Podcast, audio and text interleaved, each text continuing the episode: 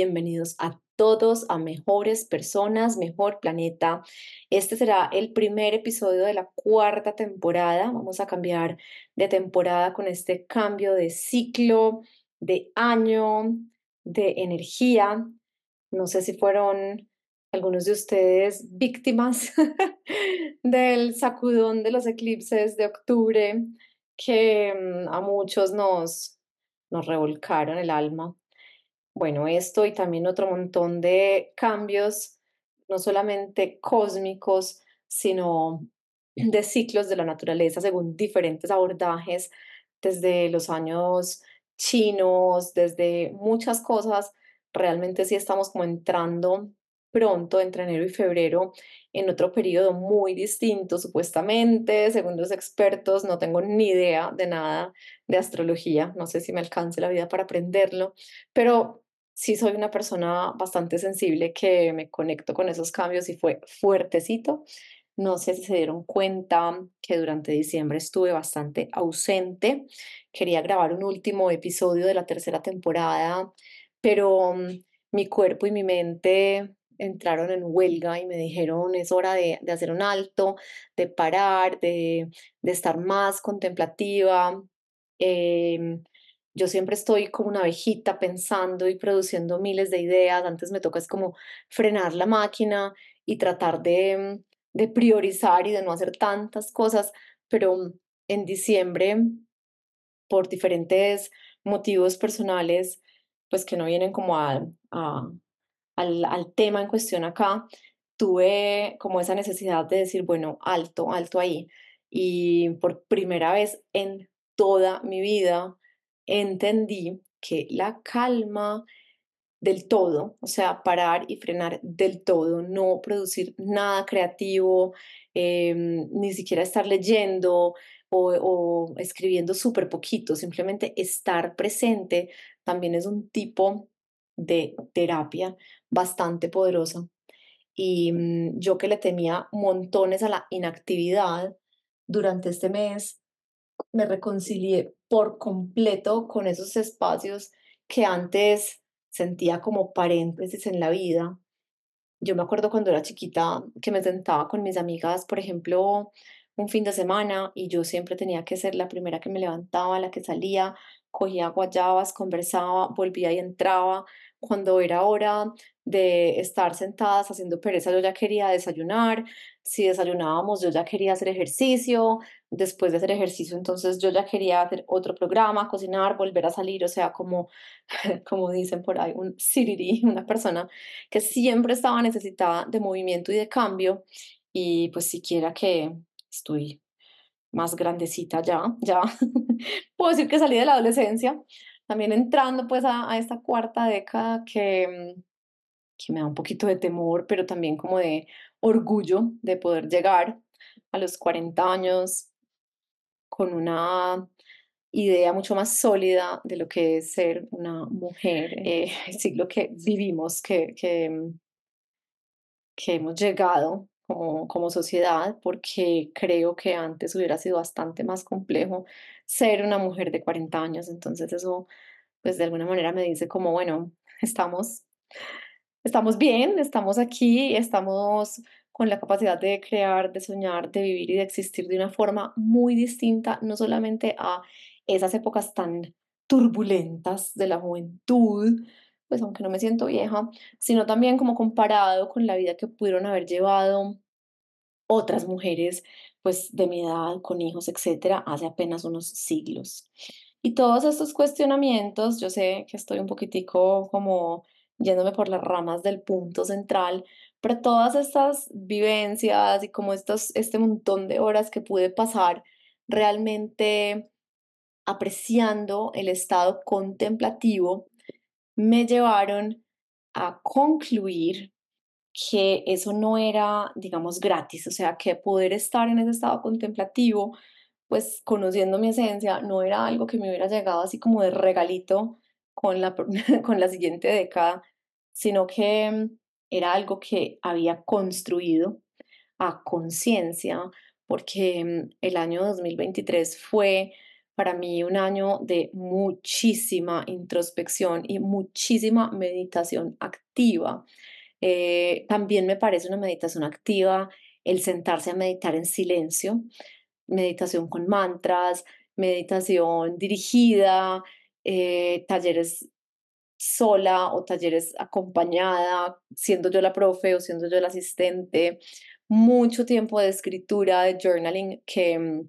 ya sabemos hay montones de estudios que comprueban que el tener un diario y tener una escritura consciente acerca de un tema puntual que nos produzca ansiedad es una herramienta súper poderosa de sanación. Esto pues no me lo inventé yo, lo, dicen varios neurocientíficos Mm, y, es muy poderoso. Pero entonces entendí que, que sí, o sea, que sí hay un saldo positivo. Y también hace poco estaba escuchando a otro colega en un podcast que decía que, bueno, no era él, era, era alguno de sus invitados, pero decía, mire, es que todas las horas que usted invierta en meditación va a ser como un saldo en la cuenta bancaria, así usted no lo crea. Pues resulta que cuando estamos ya decididos a querer hacer un cambio radical en nuestra personalidad, y nuestro comportamiento, que para muchos de nosotros ya el default o como el, comportamiento base es un estado ansioso, es un estado acelerado, es querer llegar de primero, es, es decir, ¿por qué está tan demorado todo el mundo en esta fila o todo el mundo conduciendo? Y lo digo pues porque he estado ahí en muchos momentos de mi vida, pero cuando nosotros logramos llegar como a ese estado de la vida donde decidimos, bueno, voy a hacer un cambio, quiero hacer un cambio radical por mí, por quienes me rodean, y yo definitivamente quiero cambiar desde mi esencia, que además es delicioso saber que sí se puede. Esto lo he repetido cientos de veces en muchas de mis conferencias, pero lo repito de nuevo acá. Los cambios estructurales sí se pueden dar en los seres humanos siendo enero un mes donde creo que la palabra cambio y la palabra reset o reestructuración en todos de nosotros resuena más fuerte, pues al tomar esta decisión hay una herramienta que surge en, en yo creo que todos estos espacios y es, bueno, meditar o tener momentos de conciencia plena o momentos de presencia, pero muchas veces cuando empezamos ese camino, esto también lo hemos discutido ampliamente, creemos que, que lo estamos haciendo mal o que fallamos de alguna manera porque no tenemos como un om así profundo que nos ilumine y ser capaces de quedarnos una hora sentados con piernas cruzadas y muchas personas se rinden como en ese proceso o deciden, por ejemplo, quedarse con una meditación guiada, muy suave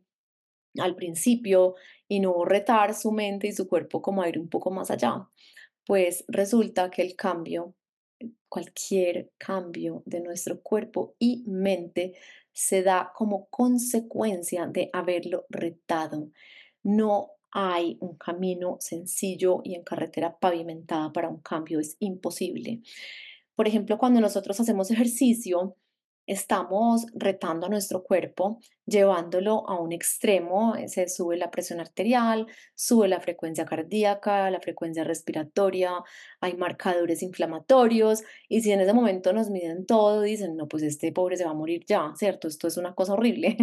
eso es un reto para el cuerpo, pero entonces, ¿cuándo ocurre el cambio? ¿Cuándo mejora nuestra condición cardíaca? ¿Cuándo mejora nuestra condición muscular? Pues mejora después del reto, porque este reto induce al cambio. Es como una frase en inglés que me encanta que dice, there's no free lunch. O sea, como que no hay almuerzo gratis, significa que el que algo quiere, algo le ha de costar. O uno cree que, uy, tan fácil fue gratis y después tómela. a mí muchas veces me pasa que digo, uy, sí, esto tan bueno. Y después digo, hmm, esto tan bueno no dan tanto. Pero no es por ser pesimista, sino porque ya a estas alturas del camino entiendo que debo ser retada para que así mi cuerpo haga todos esos mecanismos y libere todas esas moléculas y señales de reparar y de cambiar. Y exactamente lo mismo ocurre con la mente. Entonces,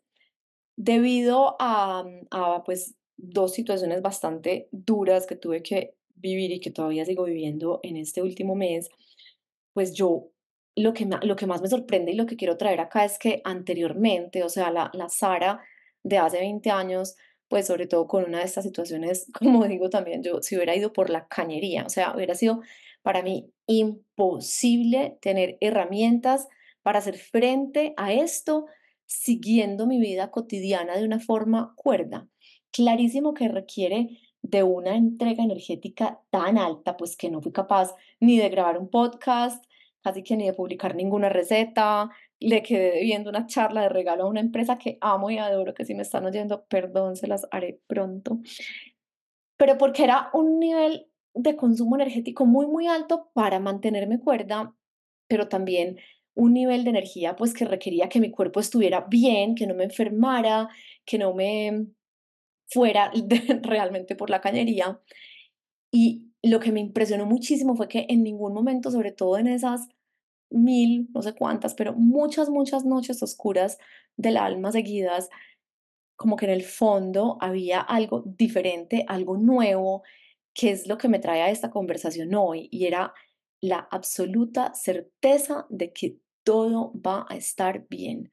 Es decir, aún transitando por esas marañas aterradoras de la mente, porque la mente se pone loca y empieza a pensar en el futuro a mediano plazo, a largo plazo, eh, es, es de verdad una villana muchas veces nuestra mente. Allá había una vocecita nueva, o sea, algo que yo antes no tenía y que es esa certeza, esa seguridad de que todo va a estar bien.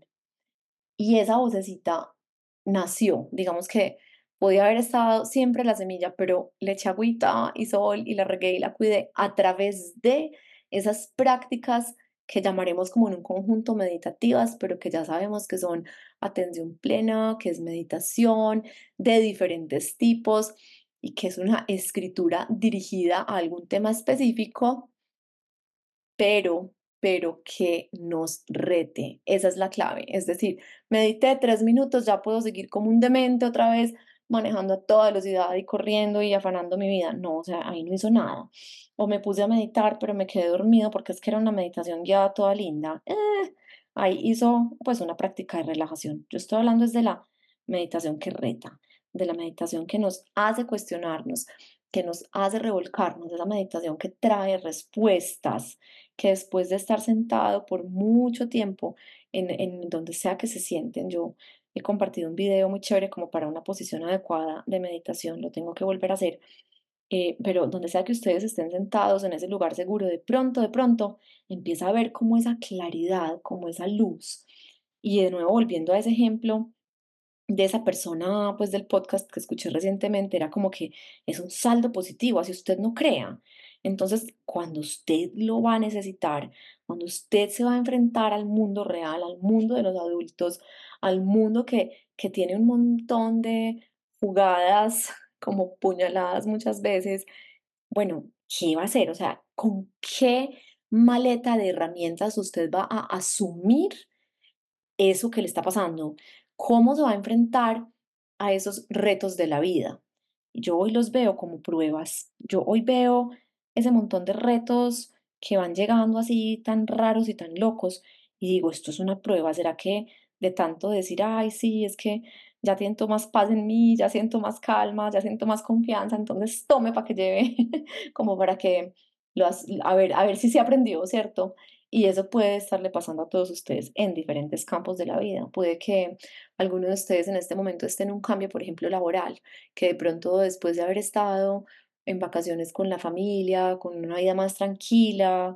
de pronto dijo, oh Dios mío, yo no soy capaz de, de seguir con esta locura, de seguir con mi rutina, de seguir con mi trabajo, ¿cierto? Entonces, eso que es un reto tan grande, bueno, ¿usted cómo, cómo va a enfrentar ese cambio? ¿Cómo lo va a manejar? O sea, se va a deprimir, se va a tirar a llorar, se va a jalar el pelo. No estoy juzgando a las personas que tienen depresión. Yo creo que seguramente también la he tenido en mi pasado, así no haya sido diagnosticada. Y es algo completamente válido y respetable, pero de nuevo, ¿con qué herramientas usted va a asumir ese cambio, va a asumir ese reto? ¿Se va a tirar al suelo a jalarse el pelo como cuando tenía tres años o va a sacar esa caja de herramientas? Y la caja de herramientas que se construye a, través de estas prácticas de atención plena dirigida, pero de nuevo, que impliquen un cambio, o sea, que implique un reto para ustedes que cuesten es impresionante. Es una caja de herramientas que, que posiblemente las personas de nuestro lado del planeta anteriormente podían alcanzar muchas veces a través de prácticas religiosas que tampoco juzgo, que no son, no, no van en contra de esto, también es importante aclararlo. Usted puede ser una persona católica, puede ser una persona judía, puede ser lo que quiera, pero igual meditar y tener estas prácticas no van en contra de su religión o también las puede alcanzar en esos momentos, es decir, o sea, a través de alguna oración o de cantar mantras o de lo que sea que haga para estar en atención plena, pero que le cueste un esfuercito, porque es la forma como la mente va a adaptarse y cómo la mente se va a volver resiliente. Cuando nos enfrentamos a diferentes cambios en la vida, em, fuertes y grandes, de nuevo, como digo yo, problemas de adultos, porque los problemas de antes no eran de adultos, para mí por lo menos, puede que muchas personas en su infancia hayan tenido problemas de adultos y, y los hayan superado, pero cuando llegamos como a enfrentarnos a ese tipo de situaciones, yo creo que se requiere de todo. O sea, yo muchas veces me imagino la mente de nosotros por dentro como si fueran un montón de personitas chiquitas diferentes. Entonces, habrá la personita que representa em, la lealtad, habrá la personita que representa eh, ser una persona vital, entonces es una personita que corre por todas partes, habrá la loca de la casa que me encanta, habrá la creativa, habrá la pesimista, o sea, como que imaginarme que dentro de ese cerebro tengo un montón de personitas, pero que cuando llega como un problema de la vida real, todas tienen que estar alineadas para poderlo solucionar, o sea, como que uno tiene que hacer acopio de todas, todas, todas sus fuerzas, herramientas, diferentes em, rasgos de la personalidad y también desde el cuerpo, eh, sin saber que, que me iba a enfrentar pues como con esa situación personal tan dura. Hace algunos meses fui invitada a regalar una charla a un gran amigo que se llama Camilo Rusi, que habla sobre el duelo. Y Cami eh, me dijo, Sara, yo quiero que tú me regales una charla, pues para compartir con miles de personas que estén atravesando un duelo, pero a través de cómo ellas pueden usar su cuerpo como en pro, para apoyar este cambio, ese duelo, en vez de, de, de también hacerle daño a su cuerpo. Entonces, eh, hicimos una conversación, pues una charla mía, pero una corta conversación con él también, muy chévere, donde yo decía algo súper importante y es que, digamos, si vamos a, a tomar el cuerpo como otra de esas personitas que nos va a guiar y a defender como ante la adversidad, entonces tomamos el cuerpo como otra de esas herramientas y cuidar al cuerpo y entenderlo también en sus ritmos y a su velocidad es demasiado importante porque el cuerpo, como dije ahorita, también va a estar requiriendo de mucha energía para no enfermarse y para no maltratarse, porque el dolor del alma y el dolor del corazón inmediatamente se reflejan en el cuerpo. Entonces habrá personas que cuando están con alguna situación dura, atravesando un duelo, una ruptura, pues de pronto dicen, no, es que yo, a mí no me provoca comer nada, nada, nada, y buenísimo porque me dio, como dicen por ahí, la lipotusa o perdí mucho peso, pero resulta que es que están perdiendo un montón de masa muscular, están debilitando su sistema de defensas, posiblemente si están así perdiendo tanto peso no van a querer hacer tanta actividad física, entonces por ese lado está mal, ¿cierto? Así, así crean que estar más delgados es algo bueno, pues posiblemente no sea tan bueno para su organismo y lo contrario hay muchas personas que encuentran como mm, sosiego, paz y tranquilidad es comiendo un montón. Entonces empiezan es como, no, no importa, me voy a comer este postre porque estoy muy triste, este otro porque sigo muy triste, este lado porque estoy muy triste. Y de pronto se miran al espejo y no solamente están muy tristes y llevados y, y haciendo un duelo terrible, sino que también ya tienen un sobrepeso, no, no les sirve nada. Entonces se les baja la autoestima y es un desastre por todos los lados. El mensaje de, del cuidado del cuerpo es que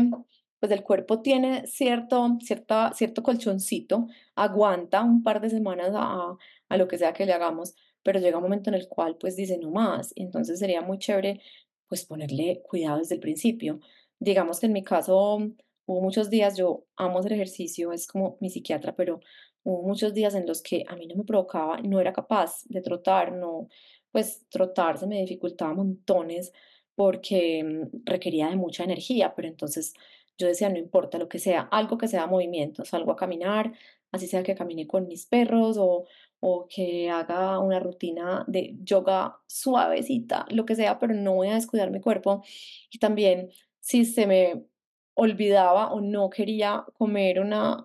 una cena o un almuerzo grande, entonces decía, bueno, voy a suplementar acá un poquito con proteína en polvo, eh, me voy a dar un bañito con agua caliente, me voy a dar un masaje con un aceite que huela rico, eh, me voy a vestir bien, me voy a, a peinar bien, o sea, no como a, a decir, yo estoy sufriendo, mi corazón está sufriendo, mi alma está sufriendo y mi cuerpo no importa. No, o sea, como el haber cuidado ese hogar que habito, que es mi cuerpo también, fue como demasiado poderoso para esos primeros días, como de decir, bueno, eh, no, no puede estar todo mal, es decir, hay algo que, que puedo hacer por mí y lo hago. Y ese es como otro mensaje súper importante acá, es también no descuidar el cuerpo en esos momentos, eh, también en los momentos de cambio, así sea un cambio como poníamos el otro ejemplo ahorita, de vida laboral, o, si pasó lo contrario, si están empezando un trabajo súper duro, súper demandante, con horarios extensos, eh, de pronto viendo menos a la familia, por favor, no descuiden su cuerpo, el movimiento es una cosa maravillosa, el movimiento es, es de verdad mi medicina favorita y el cuerpito lo agradece. Em, pues de hecho siempre me da gripa en Navidad y esta vez no me dio, entonces creo que esa parte de cuidar el cuerpito se cumplió siquiera. Y también eso hace que nos sintamos como amados por nosotros mismos, que es otro punto súper importante. O sea, no solamente está la herramienta de ser capaz de estar contemplativo y de ser capaz de estar en paz y de tener menos actividad y simplemente estar presente, también porque, pues cuando uno está presente solo, hay veces es como más difícil no caer en la mente rumiante, pero cuando uno está presente en un grupo, escucha otras historias, se aísla un poquito como de lo que está pasando por dentro en la mente, pues el tiempo se va más rápido y, mm, y ya está. Y, las, y los días van pasando y de pronto uno mira hacia atrás y dice, uy, pues he, he recorrido un camino en, en este tema de cualquiera que sea el cambio o el reto. También es autocuidado, también es amor propio, compartir con las personas adecuadas, con las personas que son. Si uno está en un ambiente que es duro, que es demandante, pues que, que nos va a poner como contra la pared de algunas cosas, pues entonces no estar. Volver entonces a estar solo, pero con ese amor propio. O sea, calmar la mente rumiante, la mente que juzga, la mente que, que sabotea, porque como seres humanos tenemos ese defecto tan tremendo del autosabotaje y cambiar ese lenguaje hacia nosotros mismos y convertirlo en un lenguaje de amor, en un lenguaje pacífico, en un lenguaje tranquilo. Eh, yo os he quedado como varias diferentes herramientas y he hablado de diferentes eh, campos que pueden servirle pues a, ninguno le van a servir todos, pero algunas de esas herramientas puede que le sirvan. Pero son herramientas que, mm, de nuevo, parten como el principio de la conversación y es decir, wow, o sea, sí sirve, sí sirve toda esa inversión en, en reflexión, en meditación, porque mm, a la hora, digamos, en mi caso, de sacar ese, esa, ese saldo de la cuenta de ahorros que tanto necesité, ahí estaba, ahí estaba cada centavo invertido cada, pues esto es una metáfora obviamente, cada minuto invertido. Hoy, digamos que la lección, conclu pues la conclusión y la lección grande de, de este primer episodio y de este proceso es que vale la pena, pues primero, seguir invirtiendo en esos espacios, siempre, siempre, siempre que se pueda regalarse esos espacios con ustedes mismos, con la gente que quieren, pero sobre todo también en soledad, en, en autoconocimiento, en reflexión y en meditación. Y mm, tratar, sé que es bastante difícil, pero tratar de que cuando se ponga durito el camino, eh, ese ser que repite, que se para en el pasado y que se para en el futuro, ese es nuestro enemigo, ese es un villano malvado. Y yo creo que tenemos que lograr, pues como seres que, que, se, que nos conocemos, seres que nos hemos trabajado y nos seguiremos trabajando, digamos que la meta, pues que, to- en todas las disciplinas orientales realmente buscan es lograr estar lo más posible en el presente. Hay una frase muy chévere, pues una frasecita muy chévere que me he repetido mucho y es un día a la vez, un día a la vez. ¿Para qué me voy a parar en cinco meses? ¿Para qué me voy a parar en dos semanas? ¿Para qué me voy a devolver cinco años? Si yo soy capaz de levantarme todos los días y y todos los días decir, bueno, hoy lo voy a recibir como primero un gran regalo, porque pues cuando me acosté por la noche no tenía ni idea si me iba a levantar o no, pero segundo también como una oportunidad de vivir súper bien la vida, de entregarle amor a las personas que me rodean, a mí misma, de hacer las cosas bien, de construir bien, de compartir esto que me encanta, que es conocimiento, de reflexionar, de cuidar mi cuerpo, cuidar mi casa, cuidar mi familia, etcétera, pues es un día súper bien vivido. Clarísimo que quiero vivir muchos más días bien vividos y que hay momentos en los que de pronto pues el reto está grande y no son tan bien vividos, pero cuando uno logra decir, hoy fue un día que el saldo de este día fue positivo, lo logré, lo viví bien, entonces yo creo que de eso realmente se trata la vida, se trata de, de ser capaz de desprenderse de la ansiedad que produce el pasado y el futuro y construir todos los días días chéveres, días que valgan la pena. Esta es una gran herramienta, sobre todo cuando estamos enfrente a adversidad o a incertidumbre, que sé que todos, todos, todos ustedes en algún campo de sus vidas están viviendo algo que les genere o ansiedad o incertidumbre. Entonces, espero que, bueno, que esta reflexión que ha, ha dado algunas vueltas como a través de, de diferentes herramientas, pero que se centra de nuevo en el presente, en esas prácticas meditativas que sí valen la pena, que sí son como una cuenta de ahorros y que sí nos pueden cambiar estructuralmente la manera como nos enfrentamos con la adversidad. Em, pues espero que todo esto les haya servido bastante. Si tienen comentarios, preguntas o sugerencias, por favor me las escriben en las notas de, de Spotify o me, las, o me mandan un correo. Eh, espero que este año sea un año chévere y luminoso para todos. Espero tener muchos invitados también muy ricos porque me encantan los podcasts sola, un poco más cortos, pero me fascina cuando tengo invitados y aprendo montones. Así que si tienen sugerencias de invitados, por favor también, o si alguno de ustedes cree que puede aportar algo a esta comunidad, por favor también me cuentan. Y finalmente, les quiero recordar que tengo mi súper, súper taller espectacular. Esta vez será en Barú del 29 de febrero al 3 de marzo. Es un reset donde viajaremos a través de los diferentes ejes de bienestar para que puedan empezar este año con toda. Aprenderán también muchas de las herramientas que hemos conversado en este episodio, casualmente. Entonces, también a los interesados, por favor, me escriben por el inbox de Instagram o en las notas del episodio en Spotify. Les mando un abrazo gigantesco y que tengan mucha, mucha luz y felicidad en este comienzo del año, este enero de luces más amarillas y más intensas que invita tanto al cambio. Chao, chao.